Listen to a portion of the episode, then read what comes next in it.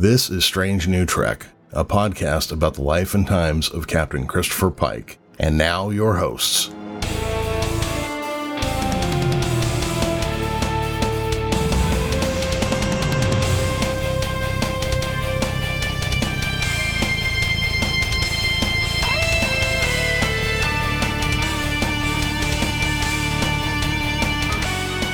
In 2017, a new Star Trek hit streaming services around the world. For the first time in over a decade, there would be new episodes of Trek playing in homes.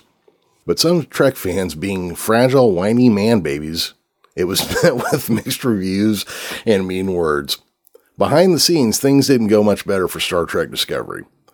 But at the very end of season one, the Starship Enterprise and Captain Christopher Pike were teased. And for me, I couldn't wait to see where it went. I am Jeremy Vilmar, host of Strange New Trek, and joining me is my co-host and first officer, Chris Noonien Singh. What's happening, Chris? Hey, hey. so, before we get into this, I did want to say that there is some news. Now, we're off a little bit, but Paramount got caught with their hand in the proverbial Kirky jar, so to speak. Somebody leaked a picture of an actor and the lady playing um, La'an Noonien Singh and all this speculation was happening on YouTube about who that character could have been. So Paramount just said, "Oh yeah, that's Captain Kirk." Yeah, actually, I I didn't even know you were gonna want to talk about this, but uh, I was gonna bring it up anyway. You know, right now we're not able to do a super lot of speculation because we both have seen all the stuff that we're watching right now. But uh, I did want to talk about that for a minute, so I'm glad you brought it up. oh yeah, there's I don't think there's any way to not bring this up. You know. Yeah. I assume you've seen the pictures. Yep, I did. Now I don't know. I don't know anything about the actor really. I guess he was on Vampire Diaries. Yeah, I think so. I didn't never watch that show. yeah, me either. He's Wesley somebody. So, but he's good enough to hold down a show for a while. So you know, I guess he's an okay actor. We can make that assumption. Did you notice anything about the pictures worth uh, bringing up first? I do like the uniform that he's wearing. that's the one from Strange New World. So we have to assume that that's the the current Starfleet uniform. I did notice that he has a different pin than the Enterprise crew does. So, like his ship assignment. Remember on, on Star Trek, uh, the original show, different ships had different patch assignments, even though they weren't supposed to. Yeah. So, a different ship would show up, and instead of the, the arrowhead, it would be something else. So, if you look at uh, Captain Kirk there, I'm assuming he's a captain because it looked like he had three braids on his sleeve. And if you look at Captain Kirk there, he's got a different patch on his shirt. So I'm wondering if he's going to show up as captain of the, I, at this time, I guess it'd be the Farragut. Yeah, but depending on where they're putting the timeline at, he shouldn't be a captain yet, right? Uh, he's the youngest captain in Starfleet history, was always the thing, if I remember right. That's true, but Pike doesn't meet Kirk until Pike is a fleet admiral, I think. That is the thing, though, isn't it? So that is what they say in Menagerie. So I'm looking at this article on Trek Movie, and it looks like him and Kirk are wearing the same patch. Oh, you know, this big picture, he is wearing the Enterprise patch. If you look down here, scroll down that page a little bit, and it looks like he's wearing a slightly different patch, a bulkier one down there. But yeah, I see what you mean. I I had gotten so focused on that, seeing a different button on there, that I forgot that there are the ones of him full on Enterprise gear. So he, here's what I'm gonna do for this the same thing I have to do for Marvel movies. Whenever I see a preview or a out of context picture that may make me aggravated about what they're about to do, I just got to remember Marvel Studios has a nice, long, good track record of putting out mostly good stuff. And well, from what I've seen from Paramount, at least through Discovery, because I haven't watched Picard yet, they also have that same track record. So I'm going to hold back the any of the negative things I might have to say about this and just see what what happens cuz this is season 2 stuff, so we have a long way to wait. I know they got caught. They're up to something cuz they had to like come out immediately and go like, "Ah, yeah, that's uh that's Captain Kirk." Uh, you know, and everybody's over there like saying, "Oh yeah, we think that's Matt Decker's father, Commodore Decker." Oh, we think that could be, you know, they're going down the list. And Paramount didn't even wait a full day and release. Nope, that's uh, that's Captain Kirk. We have Captain Kirk on the show. Yeah, there was some speculation I was reading on Twitter that uh, there might be some time travel shenanigans involved, which, given some of the things that happen in future seasons of Discovery, I kind of hope that's not it. But I guess we'll see. Yeah, Discovery's done a lot with time travel, and right now Picard season two is in 2024, so they're doing time travel. Well, and uh, they seem to have a track record for time travel, so maybe that'll be the case. And, you know, if I had to put my two cents in, I hate time travel. Only do it when you have a really, really, really strong story. That's my feelings on the matter. Yeah, I actually kind of like the way Discovery did it because um, they time traveled out of that era so that you know they would could make room for Pike leading up to the original series stuff. So I didn't mind it when Discovery did it. Yeah, and they didn't they didn't go back in the past and change things. They went a thousand years in the future and hung out. Yeah, I still have to watch the rest of what they have on Paramount for Discovery. I haven't haven't I think the finale's up now for season four. Yeah, I think it just ended. I'm watching Picard right now, the season two of Picard, and so far I'm with them. That definitely uh makes me want to watch it more. That you have positive things to say about it. Season one left me kind of unsure, but the way they're the way they're headed now, I'm I'm liking it. So as long as they keep doing things about like they are, I'm cool. And I'm not such a slave to continuity that I can't accept like little changes because look, original Star Trek and Star Trek The Next Generation, continuity really didn't mean that much if they had a better story to tell. I don't want them to ignore it, but you know, you can change things if it makes things better. Yeah. I feel like you could more easily get away with it back in the day because you didn't have internet. I mean, obviously there were a bunch of rabid fans that cared about that sort of thing, but the the public at large, the casual viewer, you know, they weren't caring about that. But now that um every time any little bit of stuff comes out, I can go on the internet and read it about it immediately.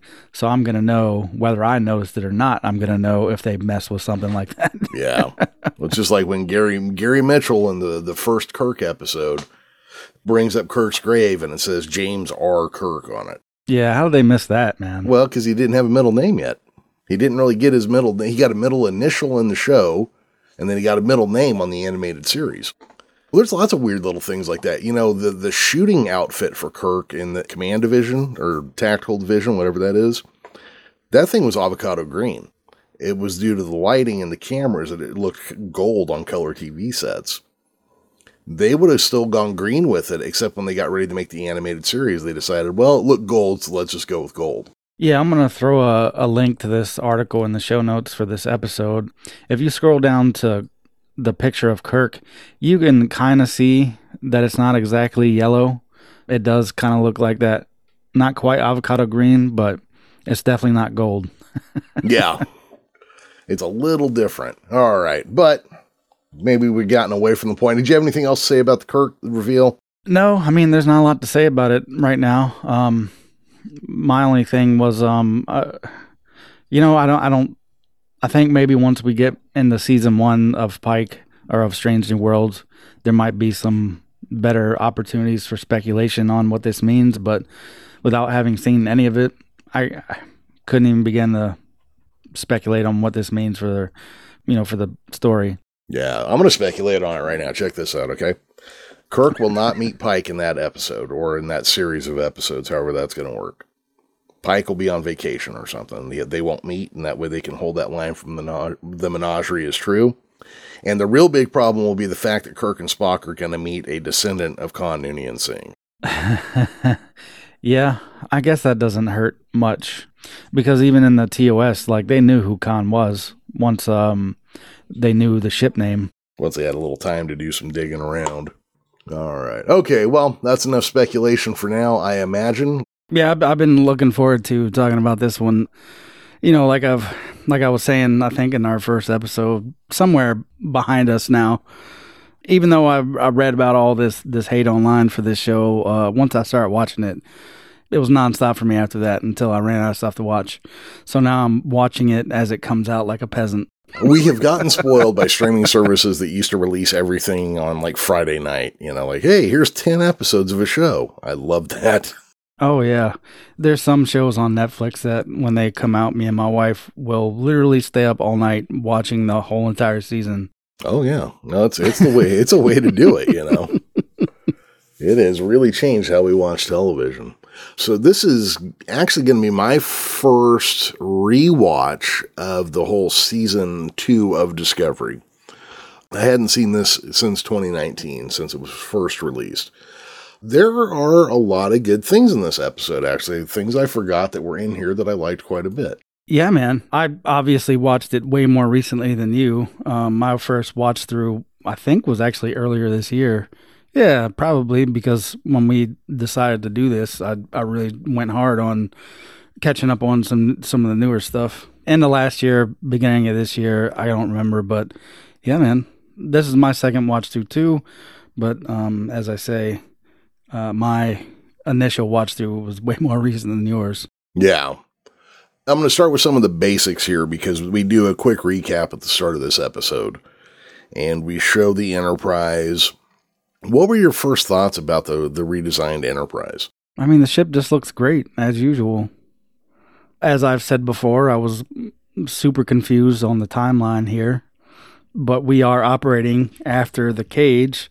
So I'm kind of wondering what the Enterprise went through, unless all that battle damage is talking about the issues that they were going through at the beginning of the cage. Yeah, as far as like what the ship looked like, yeah, I mean, I'm always a fan when I see NCC 1701 up there. It wasn't off putting at all that it had a new design or it was severely updated or anything, right? This episode came out in 2019, so I, I assume it's going to be like that. I mean, watching those Kelvin movies, you've already seen a redesign Enterprise, so seeing it look a slightly different here wasn't a big deal after all that. No, I, I feel the same way. I, I've definitely heard these arguments that it should have looked just like it did in the 60s. I'm like, that would have been stupid. That would have looked like crap, you know. I love that original Enterprise, the original Enterprise sets, but I'm not watching that movie uh, 50 years later. That series. Yeah, and if they decide to reboot the original series in 50 years, I bet the Enterprise won't look like it does now in any form. Absolutely not. It'll still look a little different, but that's okay. Yeah, you know, I, I kind of think, and we'll we'll get on to the episode here in a second. You know, during that period of time where there was no new Star Trek being created, a lot of fans were doing fan productions, and there were two who basically did a continuation of the original series and rebuilt the sets and the ship and cast new actors as Kirk, Spock, McCoy, Scotty, Uhura. And I kind of feel like that stuff prepared us for seeing new actors take on these classic roles. Yeah, um, I think what you're referring to, at least the one that I'm most familiar with, I believe it was called um, Star Trek Continues, or I'm either thinking of a band or a show, Five Year Mission. I think that's the band. Five Year Missions a band, yeah. Star Trek Continues was one of the shows. I've actually interviewed quite a few people from that, from production and the actors. And then the first one I found was Star Trek New Voyages, I believe. And James Cawley was an Elvis impersonator who cast himself as Kirk in the first. it's still kind of interesting. Makes sense that it would be an Elvis impersonator. Hey, you know, it's an entertainer's an entertainer, man, you know? All right. So we're going to dive in and we're going to use Memory Alpha's uh, act breakdown here to kind of follow along and, and discuss as we go. Okay. Yeah. All right. So we start the episode and they're the command crew following on the end of the first season. They're headed to the transporter room and Saru notices and remarks on the fact that Michael Burnham's endocrine system is running very high and they have to assume that it's her anxiety about seeing her brother Spock. Because again, Saru, as he starts the show, which I thought was actually a brilliant thing, well, he was a coward from a race of cowards, which I thought was like a great idea for a character. But she kind of plays it off on, oh, no, no, no, something else is bothering me. And Saru's like, yeah, okay, something else. They talk about their siblings, and then they head into the transporter room, and she's expecting, because it's supposed to be Pike, his science officer and his engineer.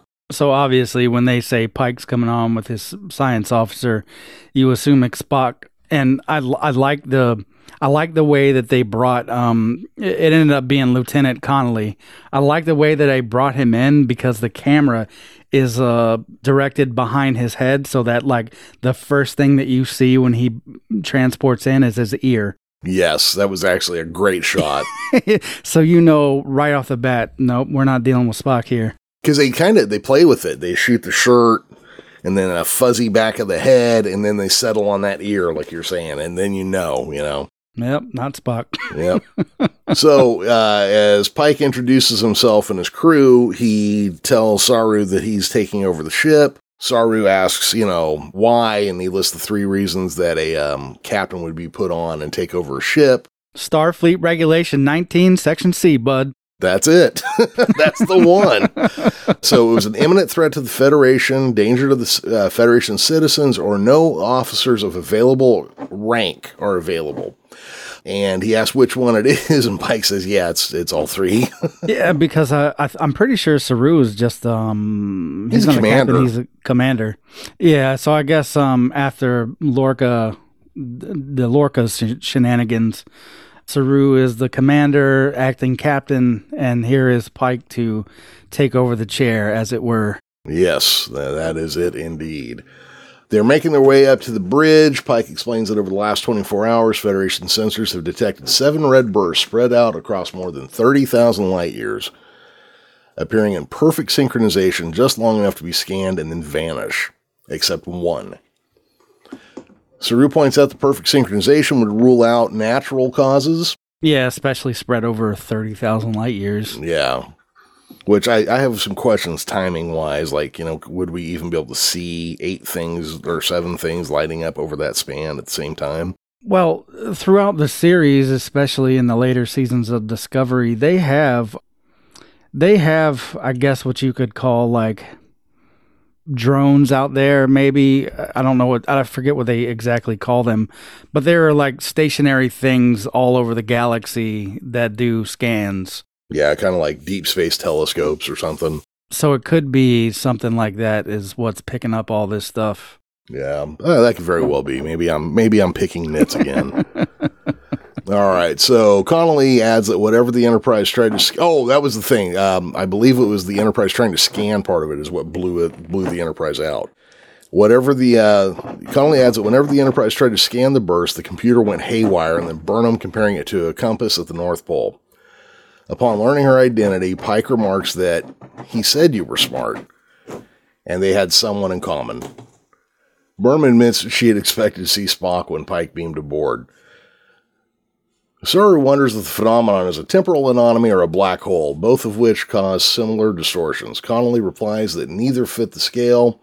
The single burst stabilized long enough to have its coordinates plotted, and Pike had ordered the Enterprise to intercept when it suffered its shipwide system failure. This is what made him move to the Discovery and get the Enterprise towed back to space. So the Enterprise's damage all became because of these uh, signals. Yeah, so my initial statement about it was incorrect. Mm-hmm. But you know, I, I've noticed that when you start trying to remember how things fit together, that you often condense things. Because I've seen several YouTube videos this week that say Kirk took over the Enterprise because Pike was injured in a training accident, and actually the two things weren't at the same time. okay, so Pike has uh, control transferred to him. To do it, they have to do some DNA scanning, which was like some new piece of tech that never existed in the past. Um, he explains to the crew that he knows about Lorca, he understands what Lorca did, and that he's not like Lorca. He explains the mission, the reasons he moved to Discovery is because the Federation is not willing to wait to see if it's a friendly message or an or a malicious message. And then he orders Detmer to plot the coordinates of the uh, remaining signal. Yeah, see, we've brought up this scene before. Uh, I feel like when we were talking about the cage, because his uh, Starfleet record popped up on the screen, and he, you know, points out the the F in astrophysics. And again, this is just Pike showing that maybe he's not perfect. So this does happen after the cage, and you have to assume you know, maybe that whole encounter with the Talosians maybe gave him some some pep back in his step for Starfleet because he's uh not as um ready to quit as he was during the cage. Right. He's a little less shouty too, a little less angry. It seems. Yeah. Yeah. When we jump over to engineering, uh, Paul Stamets uh, replays holo messages from his deceased partner, Dr. Hugh Culber. When he's approached by Tilly, who is overseeing the removal of the spore drive equipment and converting the engine room back to the standard. Stamets reveals to Tilly that after the Paris Peace Summit at the end of the Klingon War, he accepted a permanent teaching position at the Vulcan Science Academy. He compares his ordeal during the war to a prima donna in, whoa, a Sicilian opera, who trains her whole life for a single performance before committing suicide and admits that he sees Culber everywhere he looks aboard Discovery. Starfleet has accepted Stamets' transfer, albeit postponed due to Pike's mission. Tilly tries to uh, convince him to stay. Yeah, man. Uh, again, say what you will about Discovery and all the issues with it, but the characters in this show are are what make me uh, keep watching, especially in these early seasons. The focus shifts a bit in the newer seasons, but especially these first two seasons, though, I really came to like a lot of these characters. Paul Stamets and Tilly, both um, some of my favorite characters. So yeah, when he's sitting there looking at that message from Culber, man, you know, because at the at the end of season one, that's that's when that's when Hugh dies, and yeah, man, he, it was some emotional stuff for me well, it's, I mean, you know, anybody's partner having their neck snapped is sad. And then they did, they, well, because, you know, they're formatting the show more like prestige television, character driven drama than they are sci fi action, you know, like 90% of the time. You know what? I was thinking about that tonight while I was watching this because it, it didn't really run through my head so much uh, my first time through, but seeing the way this show is, is made now, I'm, I'm just kind of like, I don't know if they're going to be able to get too many seasons out of this because, I mean, how do you keep ratcheting this drama up all the time? You, you really can't without it being dumb. But th- those first two seasons are probably still uh, my favorite seasons of this show so far. But, um, in any case, yeah, we, we're we're here right here. The spore drives down because all the stuff that happened in, in season one, and Tilly's trying to convince him to stay basically tells him that she secured him some space and kicked some other people out. and he just basically says, "Yeah, I don't want that. Um, just put all my stuff in storage. I'm leaving." Yeah, yeah, that, yeah. There, there's a lot going on there. And you know, you're right. I like, I like both these characters quite a bit. Tilly and Stamets, I find to be interesting, fun characters.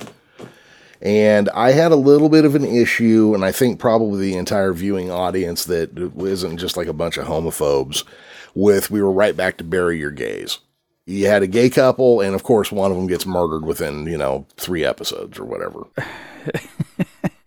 yeah, that's fair. I don't know. I had originally decided I wasn't going to mention any of this stuff, but a big problem people had with it was the fact that they were gay. But to me, they didn't throw that in your face all the time. It was just a relationship by two crew people. I didn't have any issue at all with any of that. It it just was portrayed like a normal average relationship between two crewmates and one of them died and the other one is looking to move on. Yeah. And that's I mean that's just a a relationship. It, you know, I, I wouldn't say that any of the rest of it factors in. Because first off, it's not like you got to watch them like going at it all the time and their only their only attributes weren't that they were gay. We're talking about an engineer and a doctor, so two accomplished people. You know, I could really care less if they're a queer couple or a straight couple at that point. I'll tell you what is weird though. It is for the first time, and you know we can we can probably talk about this a little later. Traditionally on Star Trek, everybody is single. You you have Kirk, Spock, McCoy, Picard. Eh, Riker, I guess, was a little bit different because they did kind of marry him up later. Yeah, but that was with Troi though, right? Yeah. And so the same thing though. Their relationship happened aboard the the ship. So yeah, I'm used to you know the people on Star Trek, you know, especially in the original series, but even into next gen, they're single. They have their careers, and that's what they're focused on, not another relationship. Well, I mean, to be fair, they're on five year missions, so it's not like you expect your partner to wait for you for five years. No, well, you know what's funny, and you know this is getting way off in the weeds. I used to read a lot of the novels when I was a teenager And in a lot of those, they would explain a marriage as a five year contract that either could be renewed or not. What's up with five years and, and Star Trek? They're half metric, half imperial standard. All right. Burnham's in her quarters reading Adventures in Wonderland, kind of flashing back to her and Spock's uh, human mother. Sarek comes in to say that he's going to be returning to Vulcan when the ship drops out of warp and that the Vulcan High Command is assembling an expedition to investigate the signals the Enterprise detected. He has also been in contact with High Chancellor L'Rell, who denies Klingons are involved. She asks Sarek why he thinks Spock did not come aboard. Sarek replies that perhaps Spock is devoting his time to repairing the Enterprise. Burnham then asks what Sarek expected Spock to learn from her when he brought her into his household. Sarek believes that Burnham would have taught him empathy, needed to interact with humans, but he doesn't believe that Spock ever really accepted Burnham. And then Burnham says he may have for a time, and then he kind of, well, they kind of both let it go at that. So, you know, kind of hinting. There's that thing again. How do you ratchet up further? Because, I mean, they're already pushing for a kind of a sibling blowout here that they're going to be hinting at for a while. And if I remember right, I should, probably should have checked on this before I said it. There's a period where Spock didn't talk to Sarek for like 25 years or something. And I think this would have fallen during part of that before the, the episode Journey of Babel. I don't know. Yeah. I was sitting here trying to think about it, but I, I can't. Yeah. Like I said, I probably should have looked that up before I stuck my foot in my mouth, but you know. The Discovery drops out of warp in the middle of a massive debris field and a signal appears to have vanished. A large chunk of debris misses the ship by only 700 meters.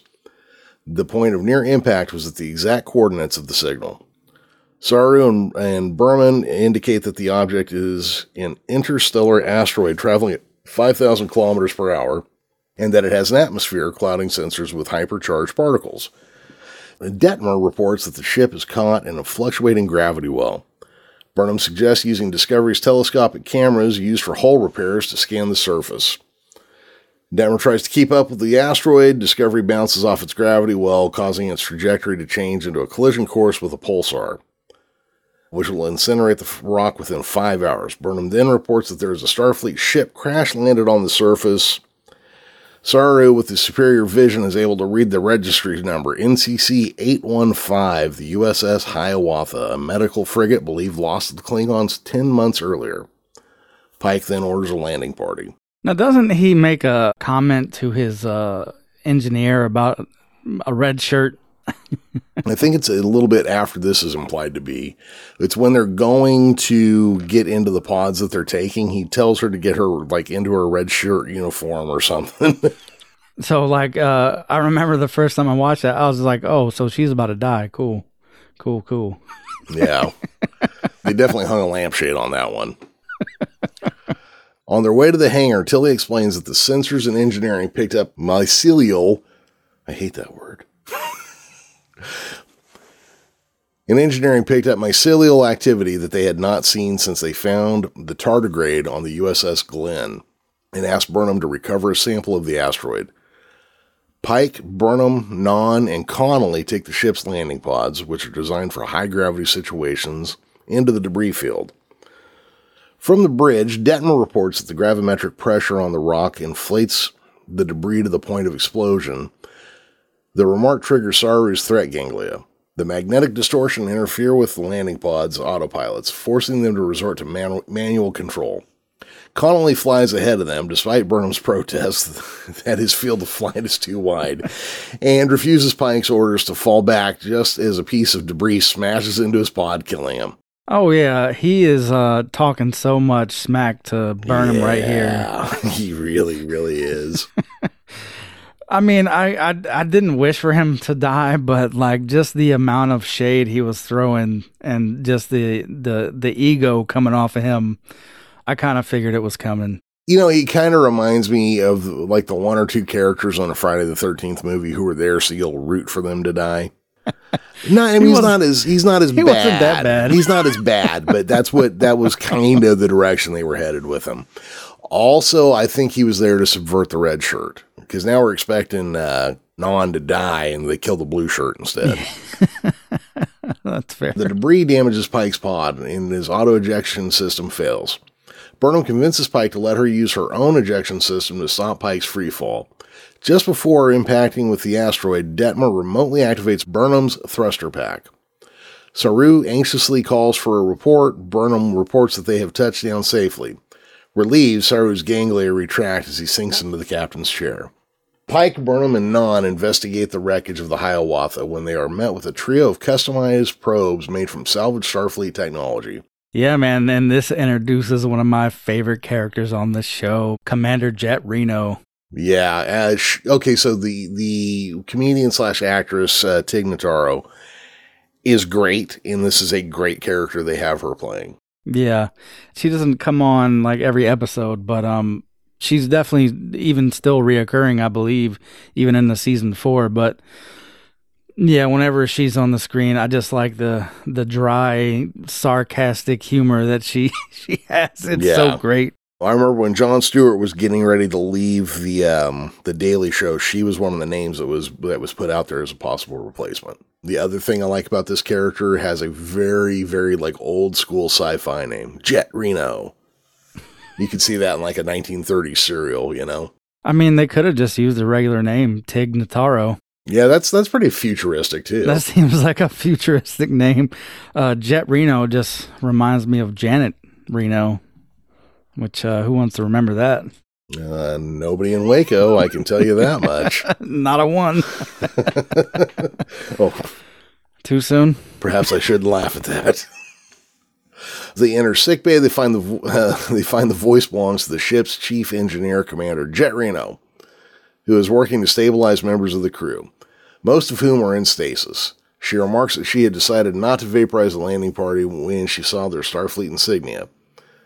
Having been expecting someone with a bat'leth, Pike and Burnham inform her that the war is over.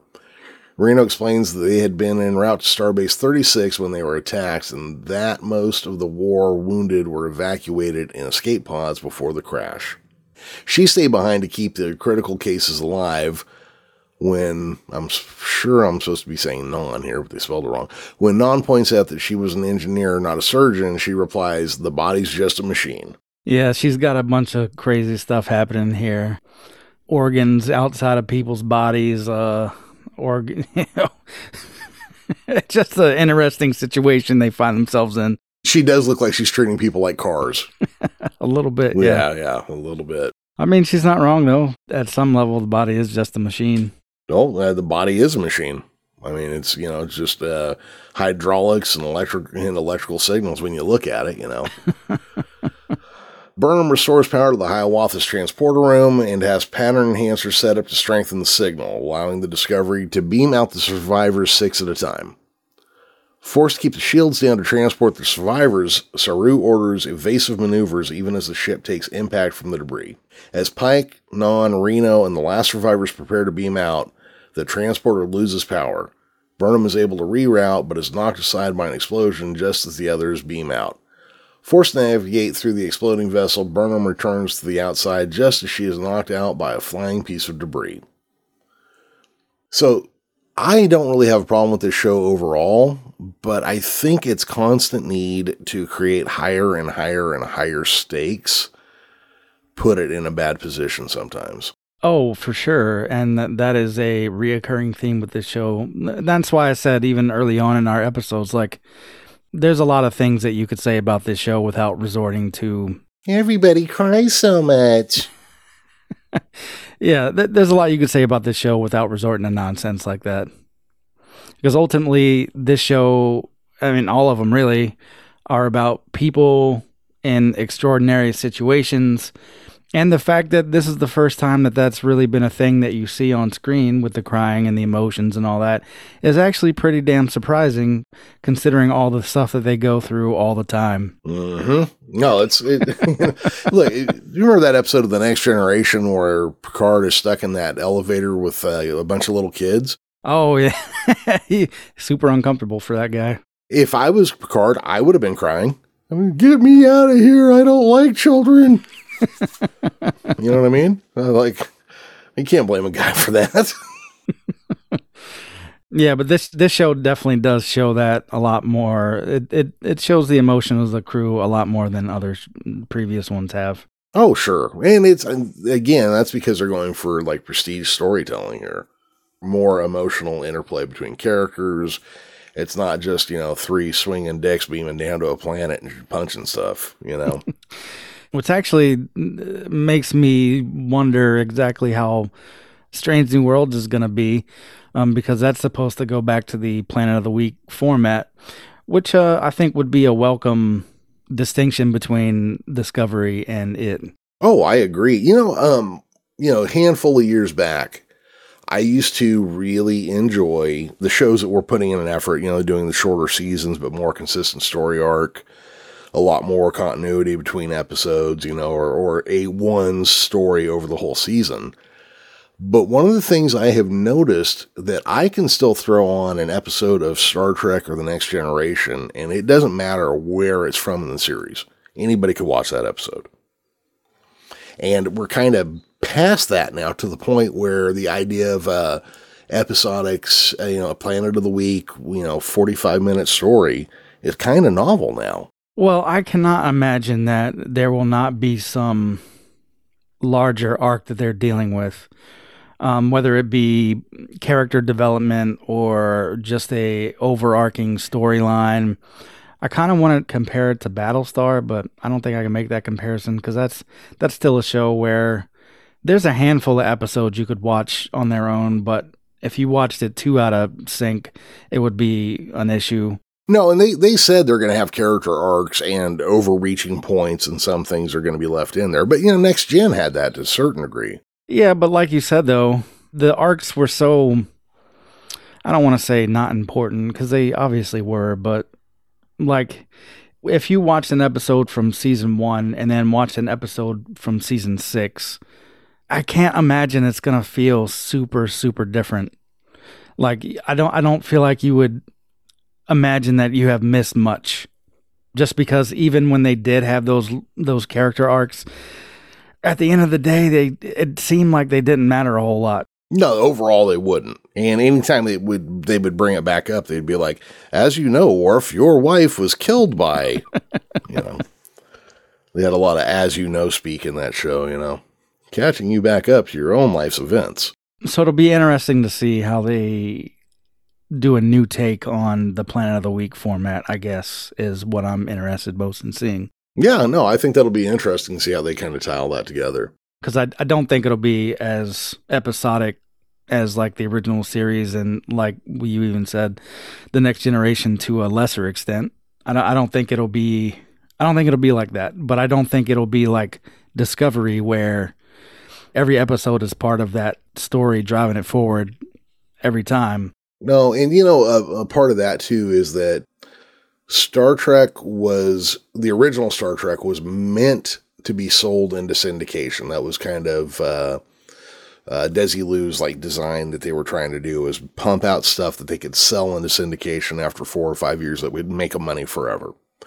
So it was designed with syndicated storytelling in mind, even to the point where, like, I believe O'Reilly was killed in a season three episode, and yet he was back in the next episode and then, of course, Next Generation was designed for syndication, period. It was designed for first run syndication and to maintain in syndication after that point. Yeah, for sure. I mean, I think as you get later, like you get deeper into the next generation, maybe the arcs do tend to matter more, but at least in those early seasons, it really doesn't matter how you watch them. No, it really doesn't. And honestly, you can put on an episode from season, as long as it's not a two parter. You can put on an episode from season three or six or five. It doesn't matter. You can, you can get in and watch. Which I think, you know, is kind of novel nowadays because, you know, when I want to put something on and I just need background noise, I'm not going to go to a 10 episode Megas arc from a TV show. Yeah, for me, mine is um, you know, we talked about this before, but like stuff like Superstore or The Office or Parks and Rec, something like that where I mean, to be fair, there are character arcs in The Office, but it doesn't really matter where I watch it. I've watched it so much. Oh yeah, you know one of my favorite shows is a, um, a half hour comedy out of Canada called Corner Gas that was specifically written so you could watch it in any order. Even though there were little character bits that we picked back up here and there, but it was really meant just like it doesn't matter. You just watch it in whatever order you want. Let's go ahead and figure out where we are in Act Four. We're moving into Act Four now. Burnham regains consciousness, a piece of superheated shrapnel stuck in her leg. As she looks up, she sees an angelic figure in the flames. The wasp. That's what I kept thinking every time the the angels kept coming. I was like, man, that that just looks like the wasp. It, it has a very similar style. You know, it also has like the um the wings and stuff remind me of like Bubblegum Crisis and like uh, 90s manga, you know. then after a moment, the figures is replaced by Pike, who came back to rescue Burnham. Beaming back to Discovery, Burnham grabs onto a sample from the asteroid, but the rock fails to transport with her. And anxious Tilly visits Burnham in sickbay, where Burnham explains, man, they sure use her name a lot the way they write this, where Burnham explains what happened with the rock, which means that now that's the movie with Sean Connery, I believe, right? yeah. Yeah. Good movie. Yeah, it was. It was. Did you know that's actually supposed to be a, a secret uh, James Bond movie? Well, I mean, Sean Connery's up in there, so. Yeah, exactly. Well, that's the idea is that he's playing an unnamed Bond in that movie. which means the asteroid is not entirely made up of baryonic matter, which could explain the gravitational energy. Burnham shows Tilly a projection of the closest pieces of debris they could capture. Tilly sets up a gravity simulator in the in the shuttle bay, with his mission complete, Pike turns the bridge over to Saru, who orders Detmer to keep the asteroid fragment in Discovery's wake. The fragment impacts hard inside the bay, but is captured by the gravity simulator. At which point, Saru orders the ship to withdraw. Oh, in the ready room, Pike, now wearing a Starfleet uniform similar to that of the Discovery crew, meets with Burnham, explaining that the Enterprise will require more repairs and that he and Saru have joint custody of the ship. As they walk through the decks, Burnham admits that she is the reason she and Spock do not speak, and says that she would like to go over to the Enterprise to see him. Pike lets her know that he's not over there. He's on a he's on a leave. Now, also they get into a thing here that the five year mission the Enterprise was on actually had them outside the area of the Klingon War, and everybody on the ships kind of got survivor's guilt. Yeah, even Pike. Um, what you see early in the episode when he wants to take a landing party down, and pretty much everybody's like, "Nah, bro, you can't do that. We about to die if you do that." he's like, "Hey, man, I set out from the war. I ain't finna leave nobody behind. Like, I'm gonna, I gotta do something because uh, we've been out here." on our deep space mission and weren't able to contribute to the war effort. So I, I need to I need to do something. Yeah. And I think that's kind of interesting to give him survivor's guilt, especially in view of the cage, where you know all those all those members of his crew were injured or killed, and then he leaves Vina behind when he goes. It's kind of an interesting thing to kind of keep that as part of the focus of the character. Yeah, I thought it. Since watching the cage in such close proximity to this, I don't want to say it doesn't make sense, but I don't know. I I kind of feel like he should have mentioned that too. Yeah. Now, is that one of those maybe it's so personal it doesn't really come up kind of things? Or is it just that they needed to keep it a secret for later in the season? They don't even really mention it later in the season, though.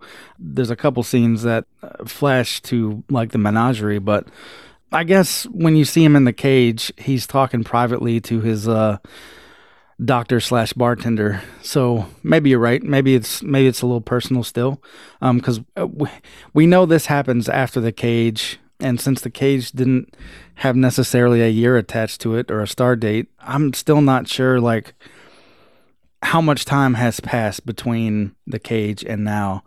Obviously, later in the season, we get some more ideas about that, but I don't think it necessarily specifically says like how much time has elapsed. No, for some reason I have it in my head that it's in the three to five year range, but that that may just be me putting a, a time range on it, you know. so I'm not sure if that's accurate or not. Yeah, I, hopefully the new show will fill in some of those blanks for us. Yeah, exactly. Well, I imagine I imagine it will. Pike remarks to Spock. Okay, they kind of say that even Spock was kind of not adjusting well to the idea of the survivor's guilt of having sat the five years out He says that he went ahead. Uh, Spock requested a leave of absence, and he gave it to him. Burnham then heads over to the Enterprise. Actually, they do kind of a cool cut here where she's standing in front of a door on the Discovery, and they literally just jump cut to her standing in front of Spock's door on the Enterprise. Yeah, that was super jarring for me. Yeah, I thought it was because it, it made me pay attention to what was going on, and you're like, wait, wait, what just happened? And then you realize where she is. Yeah, even tonight, because I I watched a little bit before we started recording. Even this time through, it was like, what's going? What? Wait, who are these people? What just happened? Yeah, no, it does kind of catch you off. Um, so the long and the short of this point is that she goes into Spock's room, which while different, it did seem very much like his room on the original Star Trek. It, it had a lot of the same little tchotchkes and things hanging around. She finds some of his personal logs where he talks about nightmares he had and visions that he was having, and that now he's having visions of those red splotches that the Enterprise saw. And those were in his nightmares when he was a kid. So now we've got our, our mystery of the of the uh, season is getting set up. And so now we got to wonder where is Spock? Are we going to see him this season? They wouldn't dare recast Leonard Nimoy, would they? So far, I I'm with it. I I this I I kind of left season one kind of meh. I mean, I was going to watch it again. It was still new Star Trek. Oh man, how are you even saying that right now? The whole of season one was phenomenal. It took me an episode or two to really feel like that, but especially once they made it to the mirror universe, I was like, oh, okay. Oh, the mirror universe stuff was great. yeah, I'm I'm I'm on board for this. I just I didn't like the the Federation is totally cool with planting nuclear bombs in Kronos. I just that I'm like, what? Well, that doesn't that doesn't seem like the Federation I know. Well, the, I mean, the Kelvin universe kind of at least suggested something similar. Well, yeah, but at least that was the bad. See, he was the admiral, and he was a bad guy. He was a badmiral. oh yeah, I forgot. Badmiral Marcus. That's right. One of the other things I wanted to bring up about this episode is, you know, Star Trek has a tradition that, like, when a commodore or an admiral or another captain come on the ship and take command, they're usually up to no good. There's mm-hmm. usually they're crazy or something. Something's off, right? And they got to get control of the ship back from this guy. And then Pike comes on and he's he's kind of like, "Hey, you guys want milk and cookies and stuff? Let's go save some people's lives, and uh, you know, then we'll come back here and maybe watch a movie or something. What do you What do you think?" Yeah, it did feel a little bit like that for sure. Yeah, no, I thought that was kind of cool. I don't know if it was intentional, but to me, it seemed like an intentional thing to do where it's, you know, the new guy coming on, especially after Lorca. He's a cool guy. We're all going to like him, you know. He's kind of like Captain Dad over here. That pretty much sums up this episode, but um let's talk about Pike for a second. Sure. When you compare Captain Pike here to Jeffrey Hunter, what are your thoughts on that? Well, so at this point right here, they have played Pike for about the exact same length of time. They kind of have their own takes on him, but I get a sense that Anson Mount was trying to, if not be 100% accurate, he was trying to be authentic to the character as played by Jeffrey Hunter. Yeah. I don't know. He's, uh, he wasn't super brooding in this one, though.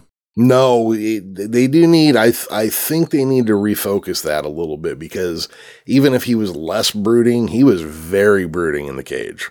Yeah, for sure. Speaking of the cage, when they were in the ready room, when he's talking to Burnham in the ready room, he's like, "Hey, man, how come there are no chairs here?" and then, um, you know, he picks up that fortune from a fortune cookie that Lorca had, and there was something about you know a cage and I forget exactly what it said, but it, it you know, it was like it, it, mentioned a cage. I was like, oh, I see what they did there. nice yeah. Touch. Oh, I, I wish I could remember. Not every cage is a prison, and not every, not every loss is eternal. Yeah, something along those lines. But yeah, I thought that was a nice touch. But um, for me, I think I've said this before, but he, the actor that plays Pike in this, seems to have jumbled Kirk. Well, I, I shouldn't say just Kirk. I should say William Shatner's Kirk with a little bit of Jeffrey Hunter's Pike, with a little bit of Greenwood's Pike too. So you you kind of get a smash up of those three characters, in my opinion. But you're right; they they probably should have focused a little more on the brooding part of Pike, especially since they had just had to sit out of the war and they're having a bit of survival survivor's guilt, like you said. I don't think they played that up enough, at least in this episode. No, and, and overall, they're definitely they're definitely going for his. You treat everybody else more like a human being than yourself. You know, he he's being the accepting, gregarious and outgoing captain which if you had a few moments of him, you know, like sitting in a dark room by himself, or maybe he had to kind of pull himself together to go and do things, you know, that might have been, you know, that might have been some character. I don't know. That might have been something we could have recognized more of the Jeffrey Hunter in. Yeah, I, th- I think I would like to have seen something like that. There's flashes of it, I think, in this season, but it's definitely not as pronounced as I, as I would have liked it to been. But, you know, at the same time, he's not Jeffrey Hunter and this is not that same Pike. I mean, it is, but it's not. Yeah, and he, I'm cool with him interpreting the character his own way too. Yeah, for sure. I guess that's what I was getting at. I did like there was that moment where he kind of bit uh, Burnham's head off when she was like, "No, we can blah blah blah," and he kind of bit her head off and goes, "Look, I don't mind dissent, but it needs to come with solutions." I thought that was a great piece, a great piece of characterization to put in there. Yeah, and and it it was little things like that when he first comes aboard the ship and they're in the um they're in the lift. I can't remember exactly what was said, but he kind of busts her chops there too, like in a mocking way. Oh, okay. I don't think I paid enough attention to that because I was waiting to see if I remembered it right or wrong. If Linus sneezed on somebody or if that was the the Orville. Did, yeah. yeah, he did. and I was so distracted by like, wait, wait, was that an episode of the Orville or was that? The, oh, you know, no, he just snotted all over that dude. Oh, that one, that one kind of caught me off guard a little bit. Yeah, I'd say overall, I enjoy Pike and Discovery. I enjoyed this introduction of him. I guess we'll find out later in the season more of a reason why he's there. But yeah, I enjoy this version of Pike for sure. Even with all the nits I had to pick about him. Yeah, I probably could get a little bit nitpickier or picky nittier with the character, except I was so excited by the idea of having a season of Captain Pike, you know, something we never got to see. Even if it was a new interpretation, even if it was a whole new direction. Just the idea of, of this captain, you know, we get to see what he does for a whole season of being a captain of a ship. So I, I was perfectly okay with that. Chris, my last question I really got on this one. What did you think of the Enterprise uniform design? Yeah, I'm not gonna lie, man. I like the the, the regular Discovery uniforms better. Even looking at some of the first looks of the uniforms they will be wearing on the Strange New Worlds, with the exception of like the metallic colorations for all the divisions, I definitely like the the regular Discovery uniforms better. Obviously, there's some nostalgic factor coming in because you see all the colors you're used to seeing on uniforms, and we get back command gold and all that stuff. But I don't know. It's something about the way they're cut that I don't really care for too much. Maybe um, I actually like the the um, strange new Trek uniforms worse. yeah, I, I see. I like them better, but they are very reminiscent. They're, they're, like somewhere, I don't know, somewhere between pajamas and uh, a Star Trek uniform. And they, uh, there's something weird about the Strange New Worlds uniforms, but I kind of like them. I think it's the way the front is is put together. It's especially apparent on the females because where some of the um, pieces of the shirt come together, it definitely accentuates breasts mm-hmm, mm-hmm. in a weird way and the men's tops are very similar. I don't know. They're just tailored weird. I think they're just put together weird. Uh, but you're right. That when I first saw them, there there was definitely something off about them. But the more I thought about it, that that's what I think it is for me. Just the fall of that, the that shape and everything. Yeah, it, it, it they just got some weird stuff going on. I have to think that they'll tighten it up as the seasons move on. You know, there's also, I, you know, I bet you we're talking about the same lines here because there's that line that goes like kind of on the chest, but it's it's not a 90 degree line to the, the lines running up the body. They're kind of like 110 degrees. And it kind of looks like they maybe like hit the nipple and then kind of come out at that angle from there. Yeah, yeah, it just looks really weird. So here's the thing go look at all the Marvel designed uniforms as well. They all have that line too. Huh. Yeah, because I guess um I know I know you shared an article about it on the Facebook group that we have for the show. And I was just looking at those uniforms on I think mannequins. So it could be that when I see them on a person maybe it'll clear a lot of that stuff up for me, but seeing them on America uh, on a mannequin just uh they look weird. Yeah, and that can sit weird because, you know, you see something just on a hanger, it never looks quite right. Well, I'm hoping they look good because I like I like the direction they went with. I don't know, the Discovery uniforms just look too damn stiff to me.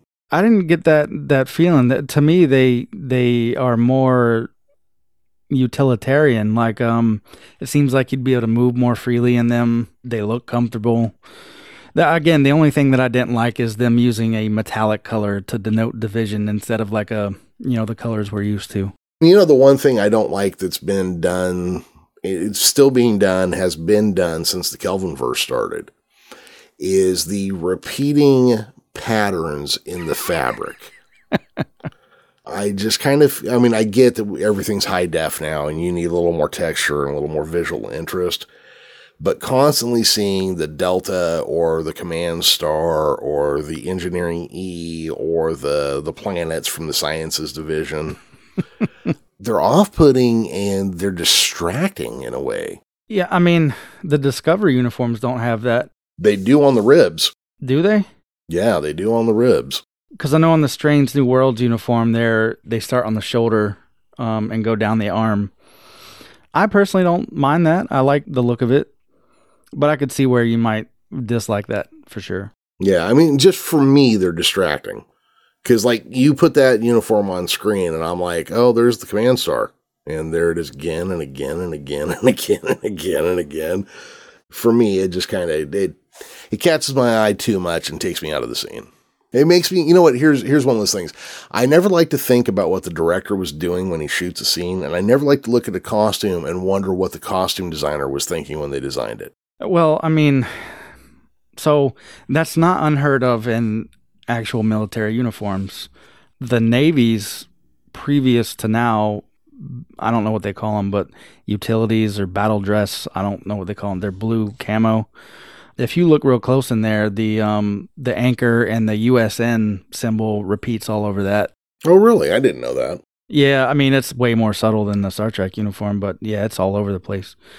So the the camo's like a blue gray type thing, and then the the US um USN, and then the anchor is like a it's real in the background, obviously not in your face because you never noticed it was there. Although I'm sure, I don't know how many Navy uniforms you're looking at, but given that I work for the Navy, I see them all the time. So it's been a lot easier for me to pick that up. But definitely not so much in your face as the Star Trek uniforms, but it's not unheard of in a in a military uniform. I guess is what I'm saying. No, and I and I can I can understand that. It's just again, it for me, it's distracting. It takes me out. I'm not saying that that's the way everybody feels about it or should feel about it. It's just for me when I start going, well, what were they thinking when they did that? You know, what was the what was the process there? Yeah, I hadn't even noticed them. Uh, now you're talking about the Discovery uniform or the Enterprise's uniform in Discovery? Well, I was talking about the Discovery uniform. The the Enterprise one doesn't have them. Okay, so you know, you mentioned that they had them in the Discovery uniform, but I'm going to be honest, I never even noticed that at all. Oh yeah, on the ribs they have them in the metallic color. Oh, okay. Well, I, maybe I just don't like it, so I don't. I try not to look at that part. maybe that's it. It's just as simple as that, man. Um, of course, you notice that Discovery has ditched that uniform too, though. In the later seasons, yeah. And that was, you know, not to not to get off track here they first put them in the gray uniform that has a division color on it. And then I don't know what, what happened, but like in between the end of that episode and the start of the next season, they're like, nah, you know what? Let's just go back to big, bold colors. Yeah. And I actually like the uniforms they wear in the latest season. I mean, um, it, You know what? I still can't get over the command red, even though it's been a thing since Next Generation. I do like the command gold, man. Do you know why they did that? Uh, I'm sure um, Patrick Stewart did not look good in a yellow shirt. That was it. it doesn't seem like it would be his color, man. Yeah, no, that was exactly it. He did not look good in gold, so they're like, no, go to red. It's uh, yeah, and and then they had to um well, I guess it wasn't too hard to come up with an in universe reason for it. We just felt like changing our uniforms. oh yeah, well, and you know, and that's simple to do because everybody everybody wore red in between the original series and the next generation. Just their undershirts change colors. That movie uniform, everybody wore maroon. So you can just go, yeah, we kept that for the command and then kind of brought back to the other colors for the other divisions. But I mean, again, even uh, going back to the real military, when I went to the Air Force, we wore those, um, the standard woodland camos um, that I'm sure most people are familiar with the green and black and brown camo uniforms. Even in the short time I was in, we we had changed our at least camo uniform, and now they've changed again. Uh, so in the last 20 years, at least the Air Force has had three different camo uniforms. And actually, if you were deployed in the desert, you had a different one on top of that. You had a desert camo pattern. so I guess changing uniforms is not super out of the ordinary. I guess they're supposed to be quote unquote uniform. so as long as everybody changes at one time. I don't, I don't know. Yeah, man those transition periods are weird because you had people walking around in woodland camos and then half the people walking around the new stuff. it looked weird for a while until the the final date where the command was like, okay, everybody's got to have it by this date. yeah. Well, you know, it's it's like back in the 90s when they were doing the things where they had the next gen movies were out, Deep Space 9 was still on for a little bit and Voyager had started. And they were kind of playing with like every everybody had their own uniform but that makes more sense because like if you if you get approached by a toy company and they say, "Hey, I want to make a toy based off of this show but not the others." Well, if you only have one uniform, there's no way to differentiate. Because you're going, hey, no, buy the whole license, make something for everything. They're like, no, no, no, just the one. Well, this way you can go, okay, well, here's what you got. You can do this look, but not the others. On the other hand, if you had the same uniform for everything, you just got to change heads to get a bunch of new action figures. Yeah. No, that's I mean, there's there's an up and down to all of it. But you gotta remember with Paramount slash CBS slash Viacom, all the companies they've been in the last forty years, Star Trek was their only merchandiser. That's their only moneymaker when it comes to merchandise. So they really got to watch those like, hey, you know, we really got to be careful about what we allow, what we don't allow. All right, Chris. Well, I think we've pretty much talked everything out here. Oh yeah, we spent uh, an inordinate amount of time talking about uniforms. mm-hmm, mm-hmm.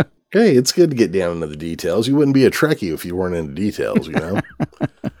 All right. Well, everybody out there, if uh, you got something to say, you want to share with us your thoughts, hit us up on Twitter at Strange Trek Show, or you can email us at strangenewtrek at gmail.com.